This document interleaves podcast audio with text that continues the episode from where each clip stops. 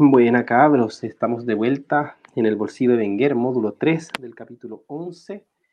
Les habla Andrés, me acompaña la ley del otro lado y el tema con el que cerramos el capítulo de hoy es con las llaves de cuartos de final que empiezan mañana. Tuvimos dos días de descanso, los futbolistas necesitaban ese descanso porque ya hablamos varias veces de lo comprimido que era el Mundial y ya mañana vuelve el futbolito, dos partidos diarios. ¿Cómo estás, Lalain? Muy bien, muchas gracias por preguntarlo esta vez. Ah, es una, es una broma para los, que, para los que han venido siguiendo estos capítulos. Em, oye, excelente, excelente estoy y, mañana espero los partidos más entretenidos del Mundial hasta ahora. Yo no sé si esto lo he, lo he dicho alguna vez, pero para mí la llave más interesante de los Mundiales es la de cuartos de final. Para mí los cuartos de final son el corazón del Mundial como el momento en el que, en el que por primera vez chocan los mejores equipos. Creo que hay, muchas cosas muy bonitas en los, en los cuartos de final. Y de hecho, yo suelo comparar los mundiales según cómo fueron sus cuartos de final. Así que nada, es como mi, momento favorito del mundial este. Buena. O sea, está ahí, pero chochísimo con, con el inicio de esta llave mañana. Sí, porque además, como vamos a comentar ahora, este tipo de cuartos de final son los que más me gustan bueno, lo vamos a, voy a explicar por qué. Ya, pues, entonces partimos por orden cronológico. Partamos por orden, bueno, partamos por orden cronológico. Aunque si quieres, si me permites, voy a hacer un comentario general antes de ir partido por partido. ¿Ya? Y es que mm, simplemente mirando los nombres de los equipos que clasificaron, esto es para mí, mira, yo, para mí los cuartos de final, sobre todo lo que hay que ver es cuántos de los equipos que llegan son, son potencia que están chocando entre sí y cuántos son como invitados de piedra, ¿cachai? Y, yo la verdad es que en estas fases, para que, el, para que el mundial sea lo más entretenido posible, me gusta que lleguen la mayor cantidad de potencias que se puedan. Una, dos sorpresas. Pero ya ves donde hay demasiadas sorpresas, eh, claro, suelen irse como rápido, suelen eliminarlas feo, entonces eh, y, desequilibran mucho la cosa. Y en este momento en que a mi gusto tenemos siete equipos extremadamente potentes, eh, estoy feliz, estoy feliz. Me recuerda a los cuartos de final del Mundial del 2006 o si queremos ir más lejos, los del 86, eh, que son mundiales donde, donde los cuartos de final son potentísimos. Tenéis puras finales posibles o casi puras. Bueno, yo creo que en algún momento del futuro tenemos que dedicarnos a hablar como de joyitas mundialeras, como un módulo completo de joyitas mundialeras, como bien pauteado, bien estructurado y así ponernos a tirar datos y pa, pa, pa, de, todo lo que ha sido esta, esta fiesta. Porque en mi caso... Sí, en mi caso yo veo mundiales desde el 2002, pero pero he buscado y he visto muchos videos y partidos completos de mundiales de antes, entonces me, me encanta a ese nivel, como de ver partidos de hace 30 años, ¿cachai? Claro. Así que feliz, un día dediquémonos a eso. Pero ahora hay que hablar de los de mañana, pues. Mañana hay que hablar de los de mañana. Son los primeros dos partidos y el de las 12 del día, horario chileno, es Croacia-Brasil. Correcto. Ese es un partido en el que, en mi modesta opinión, y no solo la mía, hay un, hay un favorito bastante claro en, Brasil. Em, yo aquí voy a, voy a tirar un datito, y es que es cuánto pagan en las casas de apuestas. Porque en las casas de apuestas, Croacia, que es de todos los equipos que quedan vivos, el que más paga por ganar, es decir, el menos favorito de todos, está pagando prácticamente 9, 9 pesos por peso apostado lo que significa que, para el mundo que se gana su dinero prediciendo bien cuál va a ser el resultado de un partido, eh, Brasil es un favorito muy, muy claro. Y debo decir que lo opinaran o no las casas de apuestas, yo pensaría lo mismo. O sea, me parece que Brasil tiene, llega mucho mejor que Croacia y, y me sorprendería mucho que Croacia lograra ganarle, mucho, mucho. Hay un dato con Brasil que lo conversábamos el otro día, que es un dato interesante, pero, pero que hay que analizarlo y no quedarse solo con el dato, que es que desde el 2002 que Brasil no elimina a una selección europea.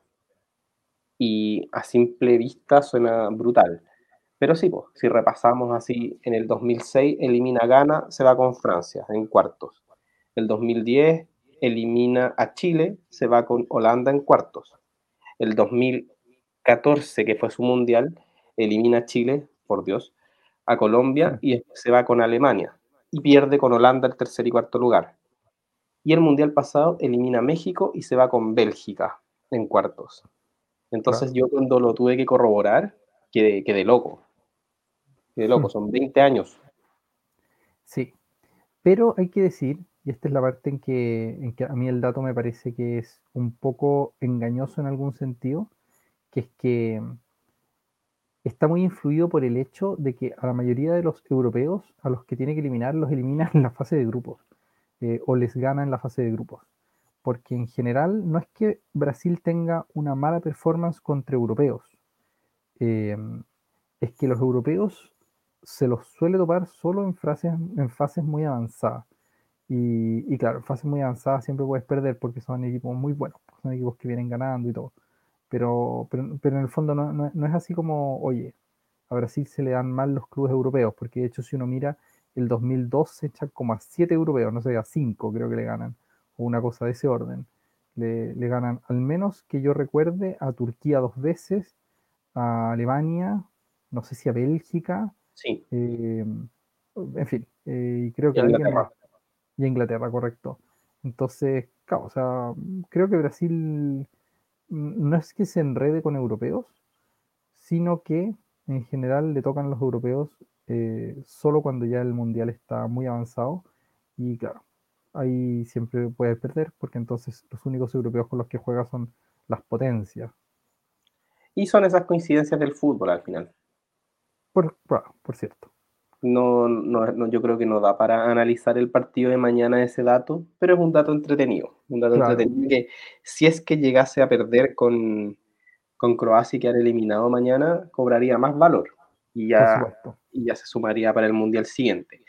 Pero en lo pragmático, Brasil, como decíamos en, en módulos anteriores, viene psicológicamente descansado, apabulló a Corea, y, viene muy bien, viene funcionando muy bien, también es un proyecto de hace tiempo, viene cargado de figuras, tiene dos planteles y Croacia, si bien logró mostrar superioridad en los momentos que tuvo que hacerlo contra Japón, solo ha ganado un partido y que fue el partido que tenía que ganar, que fue a Canadá cuando lo eliminó en la fase de grupo, pero el resto han sido solo empates. Le cuesta ganar a Croacia y, sobre todo le cuesta eh, marcar goles. Tiene dos empates a cero y un partido donde metió solo un gol. Tiene, claro, la goleada que le metió a, Canadá en ese partido que también es un poco difícil de, de, analizar, porque Canadá una vez que queda eliminado como que un poco regala el partido, por así decirlo, pero le ha costado el gol a, a Croacia en el resto de partidos. Entonces se viene un, una batalla dura del el ataque croata con lo extraordinaria que está haciendo la defensa brasileña. Y por otro lado, si bien hablábamos de la seguridad del arquero croata, que, su apellido me, complica hasta, hasta el día de hoy. Livakovic, si quieres que te, que te preste una mano. Sí, sí, gracias. Y si bien hablábamos de su inseguridad en los 90 minutos, pero lo bien que fueron los penales, hay perfiles de arqueros que son así, pero eso no los hace mejores para, para las situaciones in-game. No sé si, si se entiende. Pero, por ejemplo, en Argentina se da un caso particular con Agustín Rossi, que era un arquero que pedían para el Mundial por lo ataja penales que es. Es el arquero que más penales tiene atajados durante el año natural, este 2022. Ha atajado prácticamente todos los penales que le han pateado, pero muchas veces tiene inseguridades o errores in-game durante, durante los 90 minutos. Entonces, si va a tener esos errores Livakovic durante los 90 minutos, Brasil tiene una salsa de jugadores que pueden, que pueden aprovecharla. Mira, a mí, yo aquí quiero hablar un poquito de, lo que a mí me impresiona de cómo juega Brasil. Ahora que ya vamos a, vamos así como a entrar en materia de evaluación de partidos, ¿cachai? Y a mí me llama mucho la atención, por ejemplo, que en este esquema actual, con, digamos así, voy a empezar desde adelante, con Richarlison de delantero central y en general dos extremos, que son Vinicius por un lado y por el otro lado puede ser Rafinha, puede ser Anthony, lo que me llama mucho la atención es que uno diría, ah, ya tiene como su línea de tres, ¿cachai? De tres de ataque, y todavía no, hemos nombrado a Neymar, eh, y claro, es como que Neymar juega en una posición prácticamente de interior con Paquetá, lo que deja todavía Brasil como con, con cinco jugadores de ataque. Eh, cosa que es rara de ver. O sea, es raro que, una selección tenga tantos jugadores en ofensiva y que quedan compensados de algún modo por, porque Casemiro cubre muchísimo eh, y por una defensa en la que los laterales son prácticamente defensores, sobre todo si es que juega militado en esa, en esa demarcación. Eh, ese tipo de planteamiento no estoy seguro de que se vaya a animar a usarlo contra, contra Croacia, pero sospecho que sí. Eh, sospecho, digamos, que, la, que, Tite no va, a, no va a guardar contra Croacia ninguna precaución que no, que no haya guardado contra Corea, digamos. O sea, si, si, no le parecía que había que guardarla en el partido octavos contra Corea, no lo veo guardándolas contra Croacia.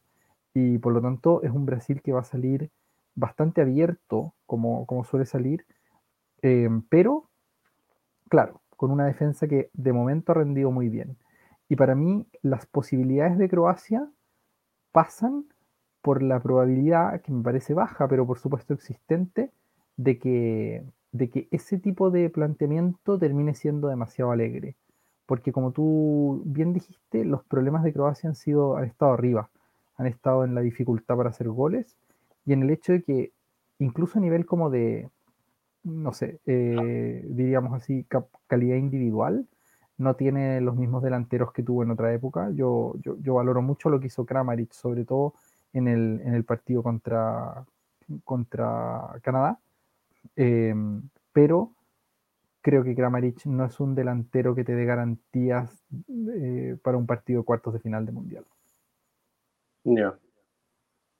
Está echando de menos entonces a perfil Mansukic estoy echando de menos y si me, si me apuráis a Davor Zucker.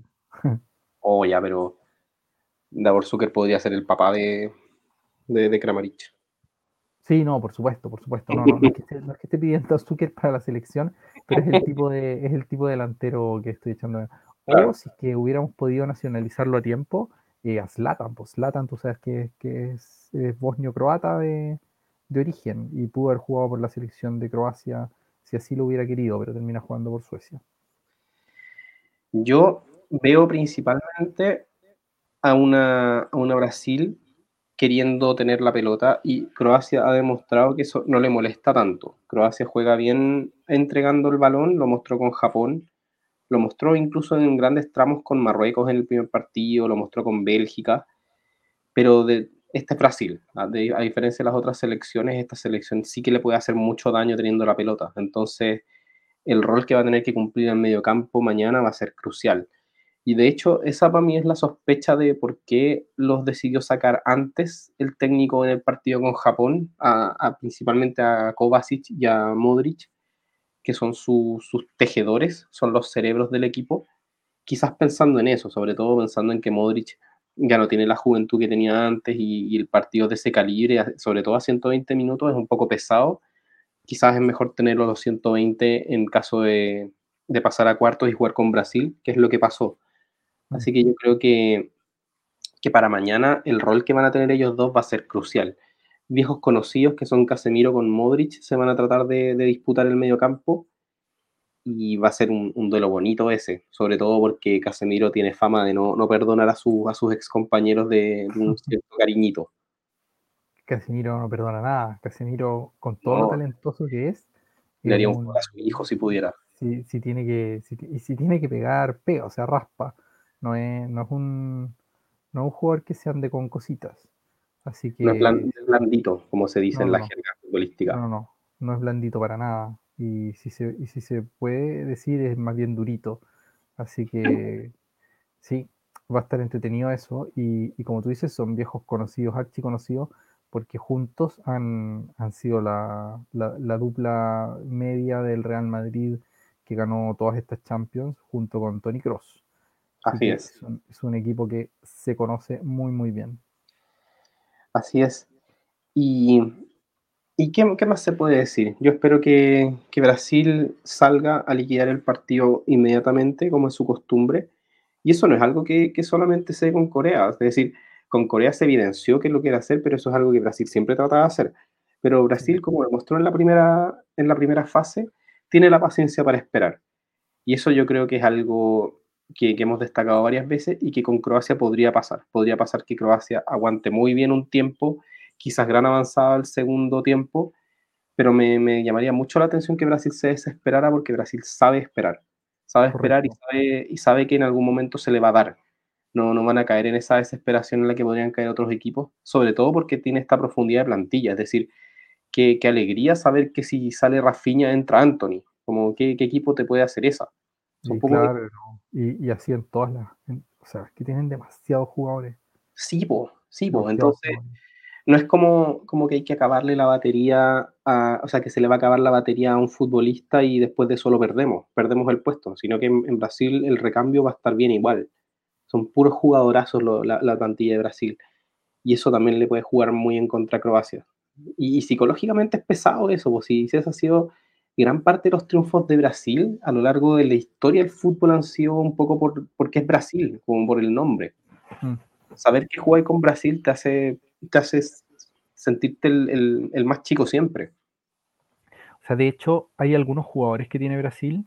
Estoy pensando, por ejemplo, en Rodrigo Góez, que cuando entran de refresco son, son extremadamente molestos, porque tú tienes una defensa que ha estado aguantando, aguantando, aguantando durante, no sé, 70 minutos las arremetidas de jugadores como Vinicius, por ejemplo, y cuando parece que, Vinicius ya se está cansando, que es a lo que uno aspiraría en un partido como ese, como loco, ¿cuándo se va a cansar esta locomotora?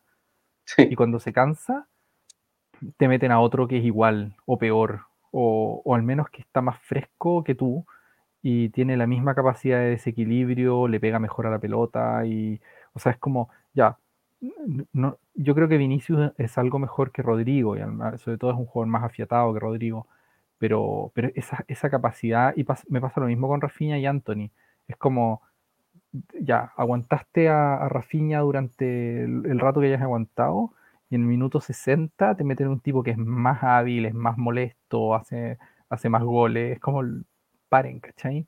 Eh, entonces sí, en ese sentido Brasil es, es medio inagotable. Y lo que sí me gustaría decir como, como qué espero de este partido es que si bien espero mucha calidad, no espero tanta intensidad, en el sentido que me parecen dos equipos que son buenos para tomarse las cosas con calma y para hacer pausas, para de repente hacer circular la pelota. No es como vamos a ver en, un rato más lo que espero, por ejemplo, de un Inglaterra-Francia, que ese partido espero que sea el más intenso de, la historia de los mundiales, básicamente. Eh, en cambio, no, espero que, Brasil y, Croacia nos den un partido así frenético, eléctrico. No, espero un partido entre dos equipos que se toman el fútbol con tranquilidad. Eh, les gusta mucho jugar a la pelota, digamos, y van a intentar ganar ambos. Eh, posiblemente Croacia de manera más defensiva, no les molesta, como tú bien dijiste. Eh, pero claro, no va a ser un partido tanto de correr cuanto de calidad en la circulación de la pelota y capacidad de desequilibrio individual. Para mí esa es la clave. Desequilibrio individual, sea a través de un pase o a través de un, mano a mano, y calidad en la circulación. O sea, dar pases rápidos y desmarques rápidos. Que la pelota lo más rápidamente posible cambie de zona, de manera que el otro equipo no, se, no alcance a bascular lo suficientemente rápido, que en el fondo esa es como la clave, ¿no? Eh, moverse rápidamente y más que mover los jugadores, mover el balón. O como diría nuestro, nuestro querido Balong, eh, ¿cómo se llama ese eh, Manuel de Tesanos Pinto? ¿Quién mueve más rápido el balón? ¿Sabéis que justo antes de, que te pusieras a hablar del balón, te iba a decir como, luego qué bonito estáis hablando, y yo que te conocí balbuceando cuando eras un cabro chico, y te pusiste a decir balón y arruinaste todo, toda la magia, pero, pero sí. Perdón, perdón, es que estaba, estaba diciendo demasiadas cosas en, jerga futbolística como para no, para no decir una estupidez al final. Estaba matizar, estaba maquillar. La, la, estupidez necesitaba llegar. Exactamente. Oye, y lo mejor de, el partido de Brasil con Croacia es que el ganador se va a enfrentar a Argentina o Holanda. Así es. Un partido con mucha, los mundiales. trayectoria ese. Sí, sí, sí, sí. Yo te tengo otro datito, aunque creo que ya lo dijimos en su momento, que sí, yo creo que lo dije, que Argentina solamente le ganó en la final del 78 y nunca más en los 90. Bueno, nos vamos a saltar ese dato porque ya está, está dicho. Y se viene un partido muy duro para Argentina, probablemente el más duro hasta ahora, y, viceversa, el más duro para, para Holanda. Holanda no lo ha pasado realmente mal en ningún momento, salvo el último tramo contra Ecuador, y ya está ahí nomás. Es decir, eh, entre Ecuador y Argentina, obviamente Argentina es mucho más serio y mucho más, con muchas más ganas de ganar, en cambio Ecuador igual sabía que el empate era bonito. Lástima que, después terminara como, como terminó. Pero ahora se van a enfrentar dos, dos selecciones que, que, están ya en esta instancia de que quedar eliminado acá te, te borra de, de, la existencia y de la historia y pasarte automáticamente te, te, lleva a un podio prácticamente. Claro. va a ser un partido electrizante. Yo creo que ahora sí Argentina tiene la, la presión. Por lo que he visto de, de la prensa, volvió a ser la, la hipercandidata después de, de, haberlo sufrido, tanto con, con, el partido con Arabia Saudita y, y, que decíamos que cálmense porque el grupo seguía siendo difícil, bueno, se, se calmaron demasiado y parece que volvieron a ser hiper favoritos. Por supuesto. Cosa que yo creo que le puede jugar en contra porque Holanda es muy dura, no es Polonia, no es una selección rocosa estilo Polonia que, no, que se va a guardar atrás, sino que es una selección con muy buena defensa y que además tiene una transición al ataque rapidísima con Frankie de Jong. Es decir, si el partido de Frankie de Jong es lo que debería ser o lo que suele ser Frankie de Jong, se puede complicar muchísimo Argentina, porque es un futbolista que sabe muy bien buscar los espacios y que sabe repartir muy bien hacia adelante. Y adelante, tanto a nivel de los delanteros que tiene como el desmarque de sus laterales, es complicado de manejar. Holanda es una selección dura en ese sentido. Y en el partido con Estados Unidos salieron a relucir por fin esos laterales, porque siempre han estado ahí, pero que estaban como piolita, como casi que guardándose en la fase de grupo, pero en Estados Unidos, contra Estados Unidos mostraron que juegan, que siguen jugando, por lo menos Dali Blink, que es el mayor, y Dumfries, que tiene el mismo nivel que muestra en el Inter durante todo el año. Así que pega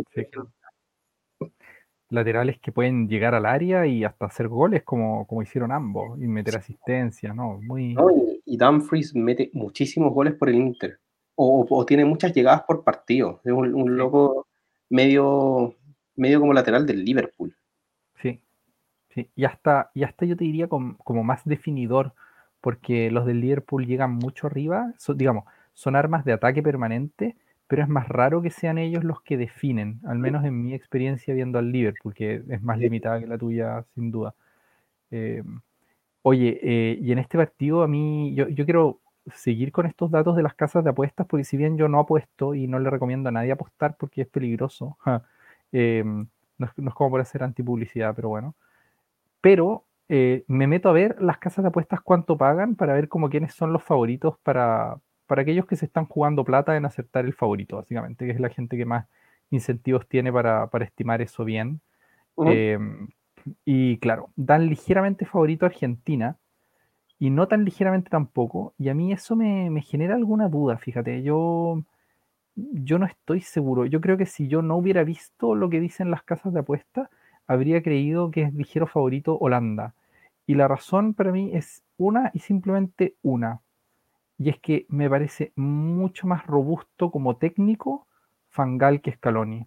Y yo sé que en Argentina están muy subidos a la escaloneta y todo eso, pero a mí Scaloni me sigue pareciendo un técnico que, que todavía tiene todo por demostrar. O sea que no, que, que, más allá de este invicto tan largo y todas esas cosas, es como que no, Scaloni a mí no me ha demostrado nada todavía, porque yo soy, yo soy un antipático y necesito algo más que una una larga racha de partidos sin perder jugando en Sudamérica. que es algo que me parece que tiene sus límites. O sea, dice algo, pero, pero todavía no hay jugado contra los Bravos. El mm. único partido contra los Bravos fue el partido contra Brasil en eliminatoria, pero bueno, en la, Copa América también, pero, pero ni siquiera jugaron el partido de eliminatorias en Brasil porque es el que se suspende por, por el COVID. Mm. Em, entonces, en fin, a mí me parece que, que en, el duelo de, digamos, técnicos, Fangal le tiene una ventaja importante a Scaloni jugador por jugador, creo que sobre todo en fase ofensiva, Argentina tiene siempre un equipo muy rudo, un equipo muy peligroso, porque cuando te quita la pelota, Argentina puede, puede moverla y moverla y moverla y moverla, y en ese, en ese arte de mover y mover y mover la pelota, eh, claro, tiene muchos jugadores que con alguna genialidad pueden resolver algo. No solo Messi, aunque principalmente Messi todavía, eh, pero también creo que es algo que le puede resultar a Julián Álvarez, le puede resultar como a Di María, le puede resultar, bueno, creo que tienen varios jugadores con capacidad de desequilibrio, digamos, a través de la calidad. Eh, pero me parece como que Holanda lo encuentra una selección más sólida, fíjate, más sólida. Yo he dicho ya que a mí me cuesta medir a esta Holanda porque la encontré mala en la fase de grupo y a diferencia de, ti, creo que estuvo algo más complicada en esa fase de grupos, no solo contra Ecuador, sino que también con, con Senegal, pero bueno, eso eh, a estas alturas es irrelevante porque ya, ya, pasó demasiado tiempo y, no es eso lo que nos, importa, pero, pero sí, creo que yo diría, yo en mi cabeza veo ligeramente favorita a Holanda, eh, aunque sé que en las casas de apuestas, gente que sabe más que yo, ve favorita ligeramente y no tan ligeramente a Argentina. Así que bueno, habrá que verlo un duelo con hartas probabilidades de, llegar también a los penales, como fue en la última vez que se toparon en el 2014, ya que ya vez ganó Argentina. Y bueno, ¿cómo serán los penales nuevamente? A mí me encanta ver a, la selección argentina en penales porque siento que eran extraordinarios hasta que se toparon con Chile. y, eso es, es, curiosísimo. O sea, Argentina es una selección que estadísticamente en los mundiales en penales gana siempre, salvo cuando se topó con Alemania una vez. Fue la única que perdió. El resto, todas las ha ganado. Y, en Copa América también les solía ir bien en penales, pero de repente Chile les ganó dos. O sea, la segunda se la gana un poco porque, porque la primera se la ganó. Como que la segunda fue. Se la gana con el vuelito de la primera. Claro, exacto.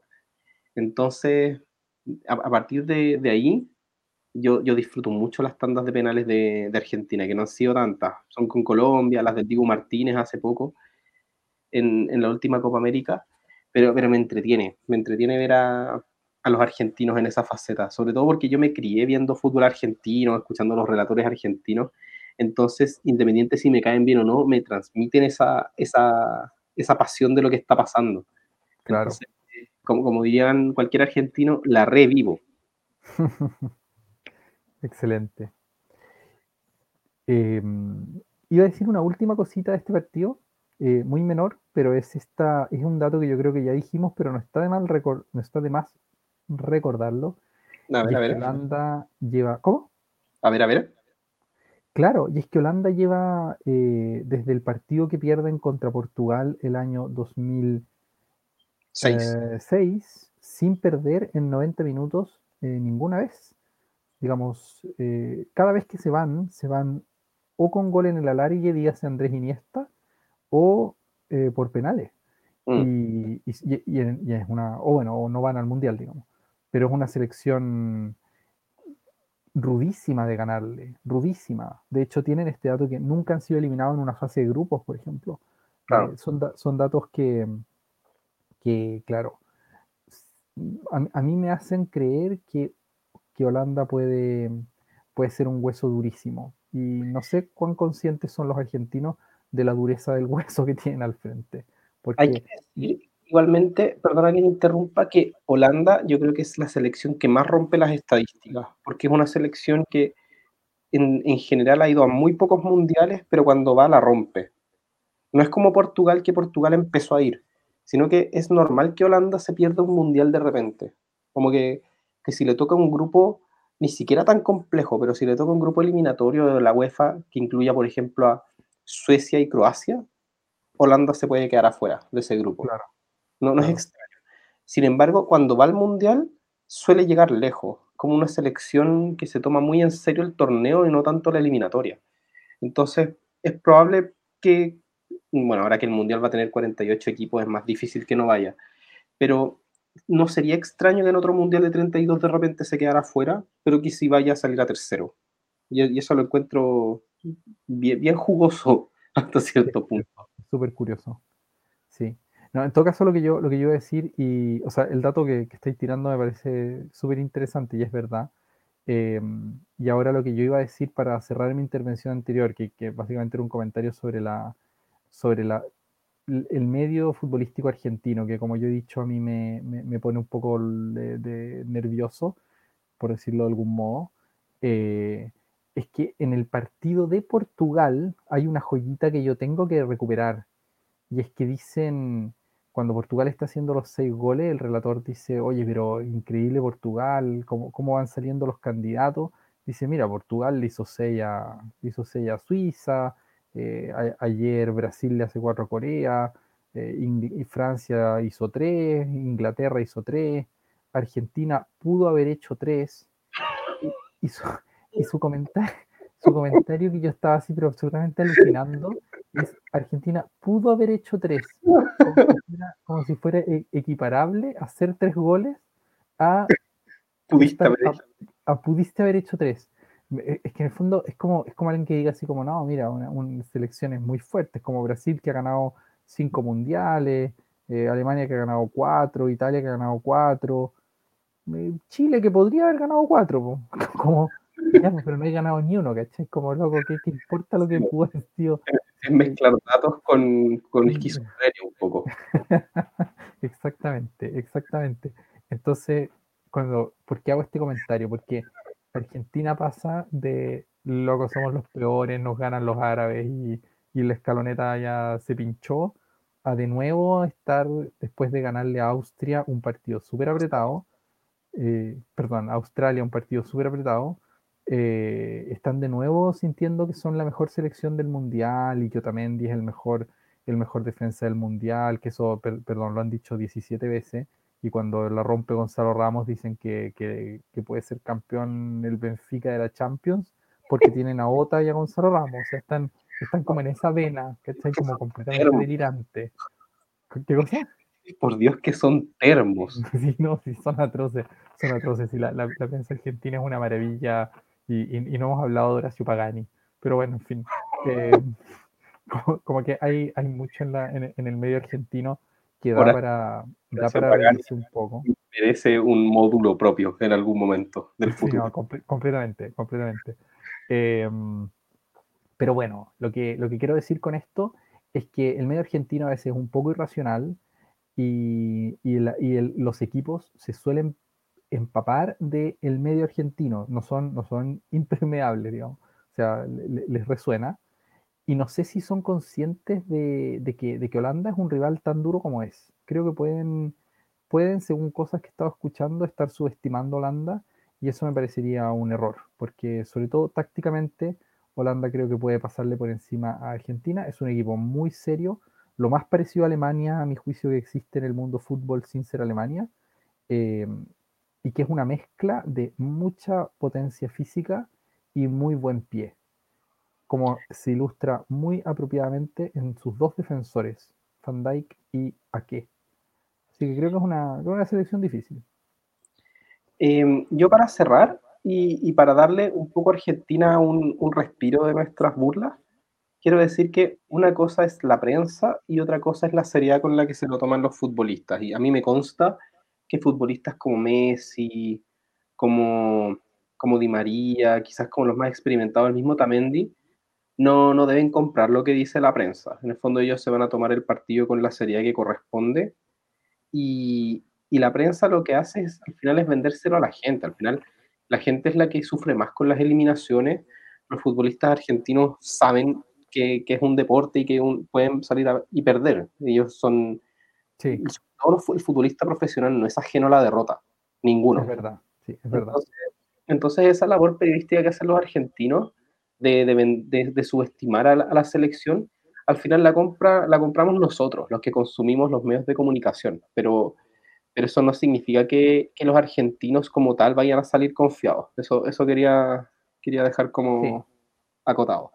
Te acepto el punto, sí, es verdad. Es verdad. Y, con esa aceptación de punto pasamos al día sábado. Pasemos al día sábado, por supuesto.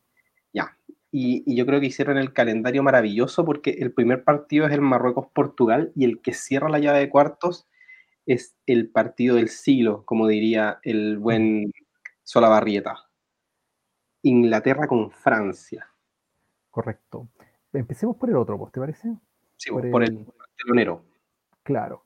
A mí me parece que ese partido, a ver, obviamente como todos los partidos tiene un cierto encanto, es la llave de cuartos que trae al equipo más imprevisible, digamos, de, todos los que están ahí. Si bien yo quiero recordar, solo para tirarme un poco de flores, eh, que cuando, cuando hicimos el análisis al principio del Mundial, yo dije que yo veía que una de las posibles sorpresas era Marruecos. Eh, lo dijimos a propósito, vale decir, para tampoco tirarme tantas flores, de que justamente el grupo de Marruecos tenía cabezas de serie no tan sólidos como otros. Entonces era como un grupo más armado para, que alguien pudiera romperla. Y yo dije, bueno, si, si alguien la rompe, yo creo que sería más Marruecos que Canadá. Eh, en fin, teníamos esa idea. O sea, creo que tampoco es así como una absoluta locura que Marruecos esté ahí, sobre todo porque en los mundiales, más allá de jugar muy bien tú, necesitas suerte con el fixture, con, digamos, el calendario. Y eso es muy importante. Es muy, muy importante que el calendario te sea propicio. Por ejemplo, a un Chile que era extraordinario, la selección chilena de, los, digamos así, la de San Paolo y sobre todo para mí, la, del Mundial del 2014, por ejemplo, le tocan en el grupo el campeón y el subcampeón del mundo y en el grupo de al lado, o sea, el rival con el que vas a chocar, si es que no le ganas tanto al campeón como al subcampeón, tienes a Brasil local. O sea, es absurdo, o sea, es como en el fondo Chile tenía que hacer una magia absurda para llegar a cuartos de final.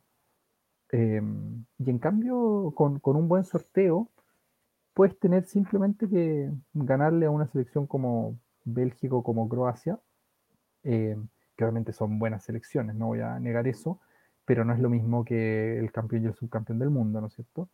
Y, y al lado, Marruecos, en lugar de enfrentarse con, con, con una selección como Brasil local, se enfrentaron con una España que tenía todos los problemas que nosotros hemos venido comentando. Entonces, me parece que Marruecos hizo un camino razonable hasta acá, pero que ahora choca con un muro más duro, y que es un Portugal que viene con un vuelito gigantesco. Y el vuelito del partido anterior, para mí, le debería alcanzar a Portugal para ganarle a Marruecos.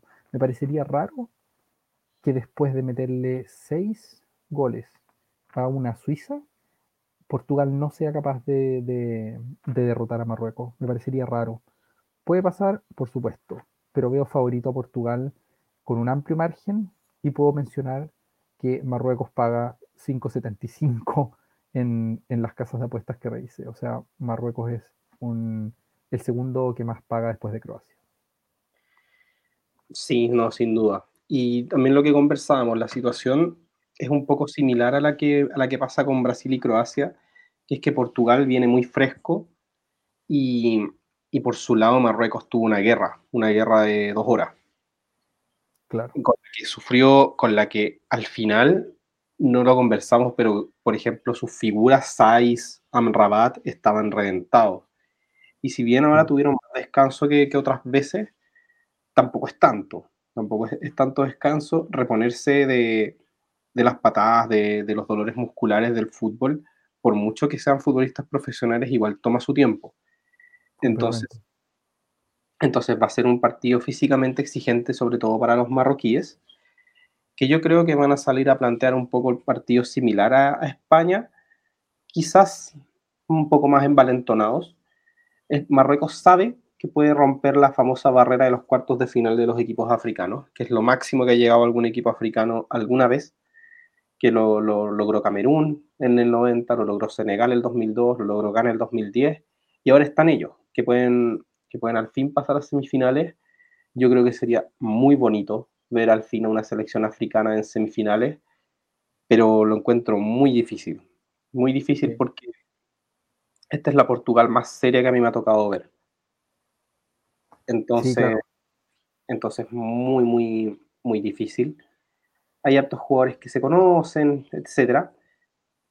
Va, a ser un bonito partido, yo creo, pero, pero yo creo que va a ser un, en el fondo, el aperitivo de, lo que se viene, del, partido final, del que cierra los cuartos de final. ¿Queréis pasar a ese al tiro? No, no, yo querría decir una cosa más de este partido y es lo siguiente. es que estoy muy de acuerdo contigo en que Marruecos va a intentar plantear un partido como el que le plantearon a España, pero en esto que hemos hablado de cómo emparejan los equipos, acá yo diría aquí hay un, aquí hay un problema, porque el, en el fondo ese tipo de planteamiento es especialmente bueno cuando tu rival descansa mucho en la capacidad, digamos, de, de la circulación de pelota, de romper el cerco y Portugal no descansa en la circulación de pelota. No es ese el, secreto, ¿cachai? No es como, no, es como, oye, Pedri y Gaby, por favor, muevan la pelota tan rápido que llegue un momento en que la defensa no, pueda como estar concentrada el suficiente rato, con, como con la suficiente tensión, ¿cachai?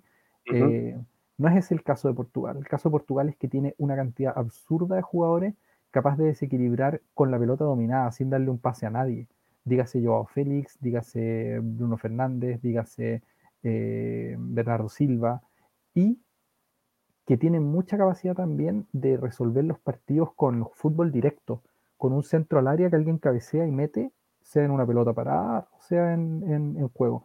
Entonces, cuando tú tienes como esa variedad de repertorio, eh, que puede ser dribbling, puede ser pases entre líneas tremendos como los que da Bruno, eh, o puede ser eh, el centro al área, el modo de jugar de Marruecos no me parece tan eficaz. Obviamente les puede resultar, si, el fútbol es cualquier, en el fondo puede pasar cualquier cosa. Como diría el buen Horacio Pagani, de quien hemos, a quien hemos mencionado en el módulo anterior, el fútbol es dinámica de lo impensado. Él cita a alguien, no recuerdo a quién, no sé si es Avilardo, alguien, alguien cita cuando dice eso. Eh, pero bueno, en fin, creo que, o sea, digamos, creo que Marruecos va a intentar plantear el mismo partido, pero no se va a encontrar con el mismo partido, se va a encontrar con un partido completamente distinto y en el que el emparejamiento me parece que le viene mucho mejor a, mucho peor, digamos, que el que les venía contra España. Sí, sin duda. Sin duda, son características completamente distintas. Pero importante también el tema profundidad de plantilla. Ya lo dijimos, pero yo creo que esa es la, principal clave. La principal clave y que fue algo que le, que falló a España, en el fondo, que, su, que sus cambios no, no, incidieran mucho en lo que pasaba. Bueno, acá es potencialmente cambio Cristiano Ronaldo. Yo creo que eso, eso lo dice todo. Sí. Ahora sí, vamos, vamos, sí, vamos al, al, plato gordo. Sí, por fin. Y, y, quizás lo estamos hypeando tanto el partido que termine siendo un 0-0 aburridísimo y que terminen a penales con un 1-0. Ojalá no sea el caso, pero son Inglaterra y Francia, partido que tiene mucha historia política, lo dijimos en su momento cuando analizamos las llaves de octavos de ambos, pero, pero sobre todo eh, se está jugando Francia por, por, un bicampeonato, porque Francia es de los principales candidatos en este mundial y, tiene una gran oportunidad para volver a ganarlo, es decir, es un serio candidato a ganarlo nuevamente rompió el maleficio de, la selección europea campeona que, se va en fase de grupo y, en el fondo la rompió con creces. Está con un Mbappé enchufadísimo y del otro lado está Inglaterra queriendo hacer historia. Quizás no, me atrevería a decir que es la mejor generación inglesa después de la que gana el Mundial, pero sí es la que más ha demostrado en cuanto a, a torneos ser la más seria. Porque Llegó a las semifinales del Mundial pasado, ha llegado a Final Four en la Nations League. Bueno, en la actual descendió, pero en la anterior llegó a Final Four. Ha llegado a final de Eurocopa y ahora potencialmente podría estar nuevamente en semifinales de Mundial. Sí. Es decir, que para la historia del fútbol inglés esto es muchísimo y al mismo tiempo es muy triste pensar que, que una selección con, con, la historia que tiene Inglaterra nunca lo cumpliera, nunca llegara a esto, que deberían ser como, entre comillas, sus números normales. Se, sabe que Inglaterra es como un poco la eterna decepción del fútbol. Son los jugadores del fútbol, han ganado mundial y, siempre tienen como una chapa de favoritos un poco inventada, que es como un poco por la historia que tienen, o sea, por la estrella que tienen tatuada en el pecho, pero, pero muy rara vez les cuesta, o sea, muy rara vez logran cumplir con esas expectativas. Suelen fracasar. La generación de, de Gerard, Lampard, Rooney, que era genial, no, no consigue nada, se pierden incluso hasta algunas euros. Entonces, esta Inglaterra por fin sabe lo que es jugar este tipo de partidos o llegar por lo menos a estas instancias. Entonces creo que este es el mejor escenario para, para que Inglaterra por fin pueda ser un pueda ser candidata seria a ganar el Mundial. Y ahora tiene de prueba a prácticamente otro candidato, es decir, es una final anticipada, por así decirlo. Para muchos era la final anticipada, o sea, era la final que debió ser el Mundial pasado, porque muchos daban por favorito a Inglaterra por sobre Croacia en la semifinal. Croacia logró darlo vuelta y ganar su, su partido y no se jugó esa final. Pero ahora la tenemos, pues la tenemos acá, en cuartos de final, Inglaterra-Francia. Sí, eh, mira, suscribo todo lo que has dicho. hay un sentido en que voy a decir lo mismo con otras palabras, porque la manera en que yo diría esto es que para mí no es en absoluto la mejor generación eh, de futbolistas ingleses que yo haya visto, pero sí creo que es la selección más exitosa inglesa que yo he visto, ¿cachai? Eh, que probablemente es lo mismo que estás diciendo tú, dicho ahora por, como a mi, a mi modo, porque claro, me parece que jugador por jugador, esa generación que tenía como a sobre todo, primero uno tiene que decir Gerard y Lampard, digamos. Em, pero también a, claro, como dices tú, a Rooney, también a, uno podría decir a Joe Cole, uno podría decir, una, gran cantidad de comparsas que eran, que eran excelentes jugadores de fútbol. Eh, Ashley Cole, digamos, y Rio Ferdinand, y John Terry. En el fondo todas las líneas eran excelentes y que no, no fueron exitosos nunca, en parte por mala suerte, en parte por, probablemente nunca lograron funcionar, quizás no dieron la tecla, digamos, los técnicos no dieron con la tecla, aunque tuvieron grandes técnicos como Capello, por ejemplo, que termina también fracasando, no podría decir. Em, pero como tú has dicho muy bien, esta selección de Southgate eh, ha sido muy exitosa, ha sido muy exitosa en, en, el sentido que ha llegado lejos en todos los torneos que ha jugado. Y para mí, quizá una clave es algo que tú dijiste de Portugal, que es la profundidad de la plantilla, o sea, es una, es una selección a la que tú le sacas los titulares y no se ve tan resentida. De hecho, me pasa eso, casi encuentro que algunos reservas son mejores que algunos titulares. Mm. Digamos, no sé, pues, si, si vas a sacar a Saka y el que entra es Foden, no, no sé si perdiste, ¿cachai? O, si vas a sacar a, a, cualquiera, digamos, y, va a entrar Rashford, eh, arriba tienen mucho, tienen, tienen, a Grilich en la banca, digamos, tienen, en fin, es una selección con mucho fondo. Em, y creo que ese en este momento es una de las ventajas que tienen con respecto a Francia, porque si bien en condiciones normales Francia para mí sería la selección con más fondo de plantilla del mundo, las lesiones la han dejado con una, con una, con una banca un poco débil, un poco como, temblorosa, incluyendo algunos jugadores que uno podría decir, como ha dicho Andrés Honrubia, que es un periodista español que cubre el fútbol francés, jugadores que en su vida habrían soñado con, jugar un mundial por Francia, dado lo caro que es jugar un mundial por Francia. Y él estaba pensando, me parece, en Fofaná, en Saliba, en ese tipo de jugadores, que son en este momento el recambio que tiene Francia si es que les pasa cualquier cosa. Eh, porque lesionado, eh, por ejemplo, Benzema, Giroud tiene que ser titular, eh, lesionado en Kunku, eh, el, el Dembélé es el reserva que te queda, y así en el fondo va, va, cambiando. Y para mí el gran argumento que tiene Francia para ganar este partido, y, que puede sonar exagerado, pero creo que es completamente cierto, es Mbappé. Pues creo que Mbappé, si está inspirado, es un sistema de fútbol que gana partidos solo. Eh, si va a alcanzar Mbappé para eliminar a esta Inglaterra con todo el fondo que creo que esta Inglaterra tiene, no estoy seguro. Em, acá es favorito Francia en las casas de apuestas. Como les digo, revisé eso sobre todo como para saber quién opina el mundo fútbol que es el mejor. Eh, las casas de apuestas están ligeramente favoritas a Francia. Y yo debo decir que yo lo veo como un 50-50 o lo más parecido a un 50-50 y casi, casi metiendo a decantar por Inglaterra. No tanto porque crea que, creo que sea mejor, sino que porque creo que es su momento, que es como el ahora nunca de una selección inglesa para, para meterse en, en, la pelea seria por ganar un mundial. Y a mí debo decir que me, me, cae bien esta generación inglesa y, en fin, me gustaría verlo, me gustaría verlo, pero bueno, vamos, un, partido aquí espero, espero el mejor fútbol del Mundial hasta ahora. Para mí son, sin contra Brasil, las dos mejores selecciones que hay en el Mundial o que ha habido en el Mundial. Eh, omitiendo un poco la, la, performance absurda que hizo Portugal contra Suiza, que creo que requeriría otro, otro tipo de evaluación. Y nada, me espero un partidazo. Yo quiero decir a modo personal que uno de mis jugadores favoritos del último tiempo es Harry Kane. Yo creo que Harry Kane es un eterno infravalorado en, en los balones de oro, en las premiaciones, en los equipos del año. Y, yo creo que él le pesa mucho jugar en un equipo como el Tottenham, que, que no gana nada. Un equipo, el, el eterno equipo que, que, llega a cosas y, y, no termina ganando nada, ese es el Tottenham.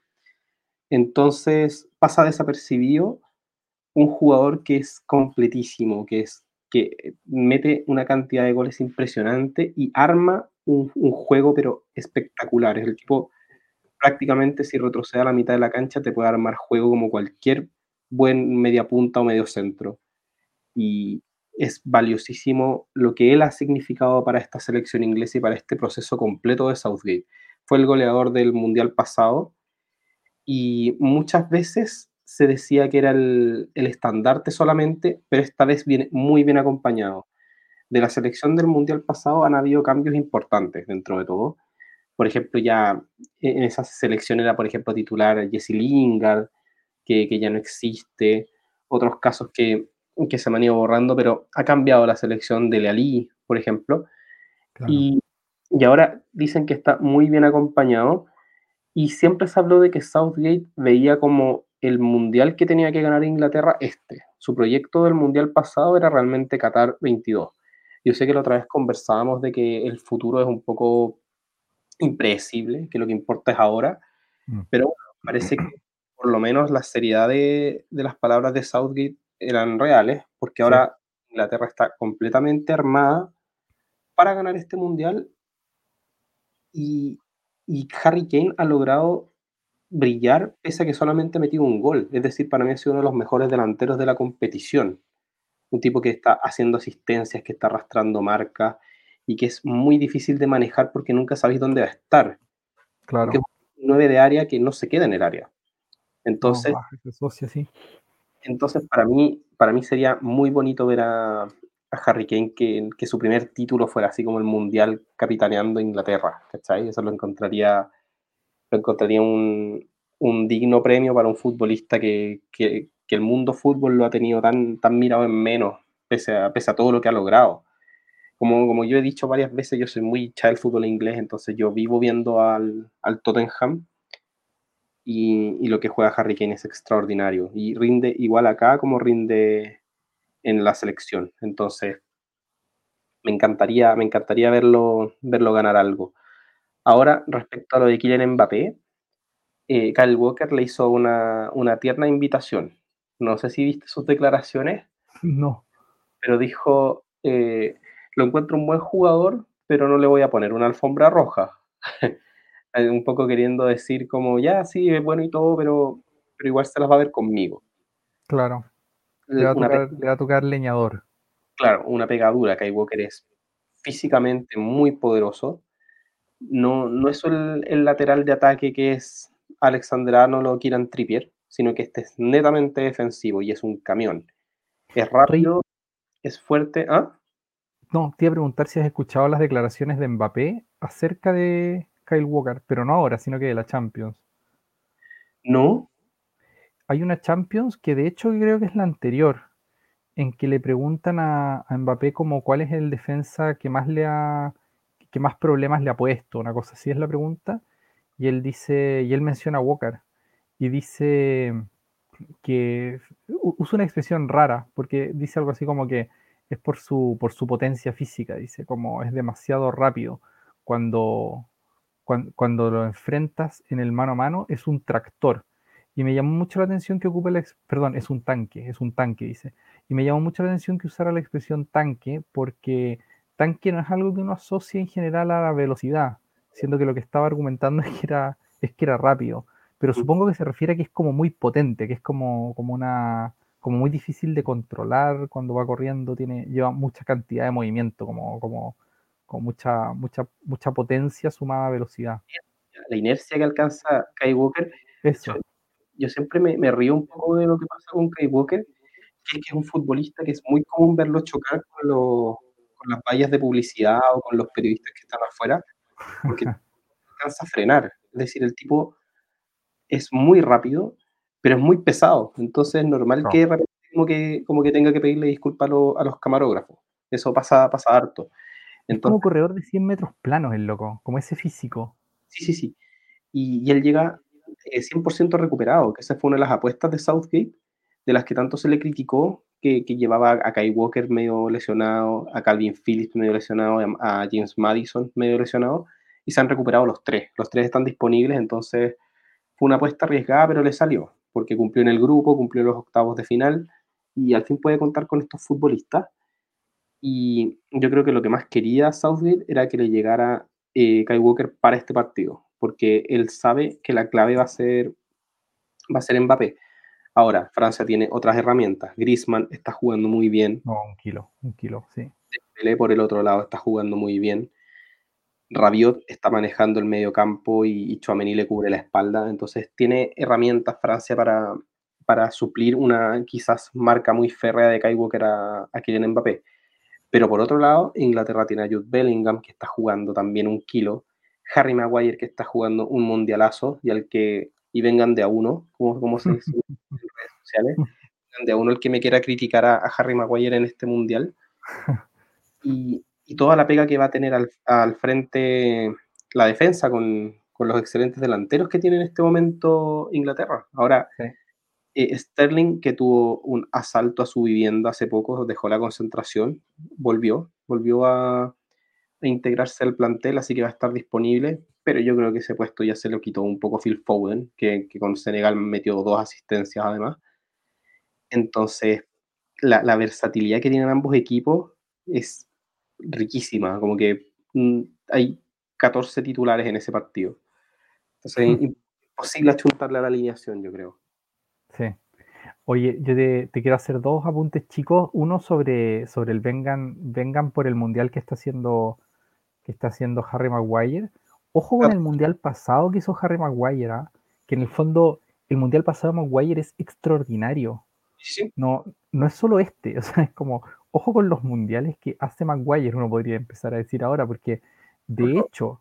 En otra, ojo con Harry Maguire fuera en Manchester United, que, que también lo vamos, a hablar yo creo que cuando termine el Mundial, cuando entremos más en dinámica clubes, pero, pero el Manchester United ha estado en una crisis en que ha hecho ver mal a futbolistas como Bruno Fernández, como Cristiano Ronaldo, y si a ellos los ha hecho ver mal, como Alexis Sánchez.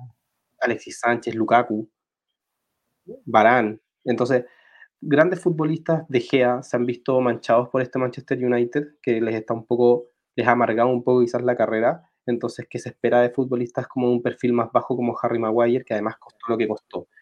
Pero yo Harry Maguire lo he defendido siempre. Yo me he llevado literales focas en redes sociales por prestarle ropa al, querido, al querido Harry Maguire. Así que... Río Maguire. Sí, sí. De verdad vengan de uno. Sí. No, yo solo quería recordar que Maguire hasta hace goles y no, y creo que, no sé si dos o hasta tres en el Mundial pasado, ahora no recuerdo bien, pero sé que al menos hace un gol en la goleada a Panamá y, hace un gol en el partido quizás más duro de Inglaterra que es contra Suecia, que, es un partido, una Suecia durísima y el, gol que desatasca el partido lo hace también Maguire, eh, después hace un gol de Leali.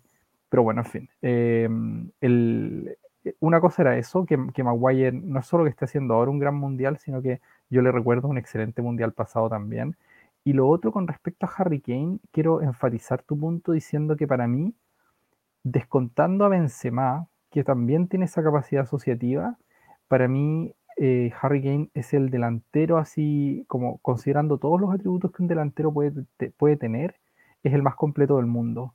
De, esta, quiero decir, de estas últimas, de esta última probablemente década, eh, o al menos de, sí, yo creo que de la década.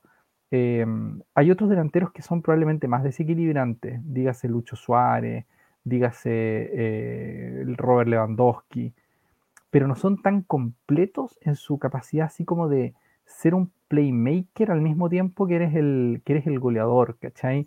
Un tipo que te garantiza 30 goles por temporada, pero que además asiste y no solo asiste, sino que se recoge para asociarse con los volantes, eh, como si fuera, como, como tú bien dijiste, así como si fuera loco Luka Modric, ¿cachai? Entonces, un jugador que, a mí me parece completísimo y, también lo, encuentro notable. Eh, sin, sin, hacer muchos goles en este mundial, me parece que es de los mejores jugadores que ha tenido Inglaterra. Y, y creo que este es el momento de Inglaterra. Para mí, este es el momento. Eh, para mí, como, como dije al principio, y con esto me callo con respecto a esta llave y, a este programa, eh, está aún Mbappé de diferencia la cuestión y ese duelo entre Walker y, y, Mbappé que tú mencionaste, para mí va a ser un duelo para, para, los siglos, porque si lo gana Mbappé significa que va a hacer goles. Si lo gana, si lo gana eh, Kyle Walker y resulta que Mbappé no logra desequilibrar que es algo que yo he visto en algunos partidos, o sea, yo he visto situaciones en que Mbappé no logra desequilibrar. Si se da esa situación, yo veo, fíjate, con más herramientas a, Francia, o sea, a Inglaterra que a Francia. Va a ser muy bonito, obviamente, y está todo por verse. Sí, sí, ese va a ser el plato fuerte el día sábado. Y con eso, yo creo que ya hemos por finalizado este, este capítulo. Así es, y como yo dije, ya no hablaré más.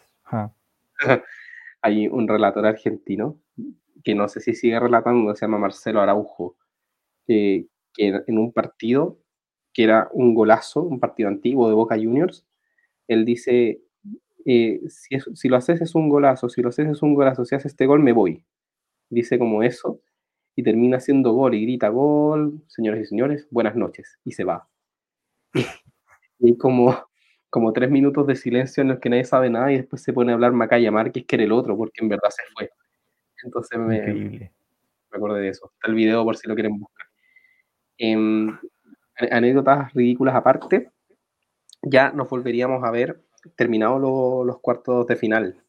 Ya nos volveríamos a ver cuando estén las semis listas. Así que se nos está yendo nuestro querido mundial. Esperamos cuatro años para esto y ya se nos va, pero es parte de lo bonito también. Así es. Así, es. Sin más que, añadir, que, este, mensaje desolador. Em, gente, nosotros los dejamos. Esperamos que hayan disfrutado este capítulo. Los que llegaron hasta acá, muchísimas gracias. Nos, nos han apoyado harto en este inicio de nuestro podcast. Ya llevamos 11 capítulos y han sido muy enriquecedores para nosotros y esperamos que para ustedes también. Así es. Un gran abrazo a todos y nos vemos pronto. Chao, chao, chao, chao. Chao, chao, chao.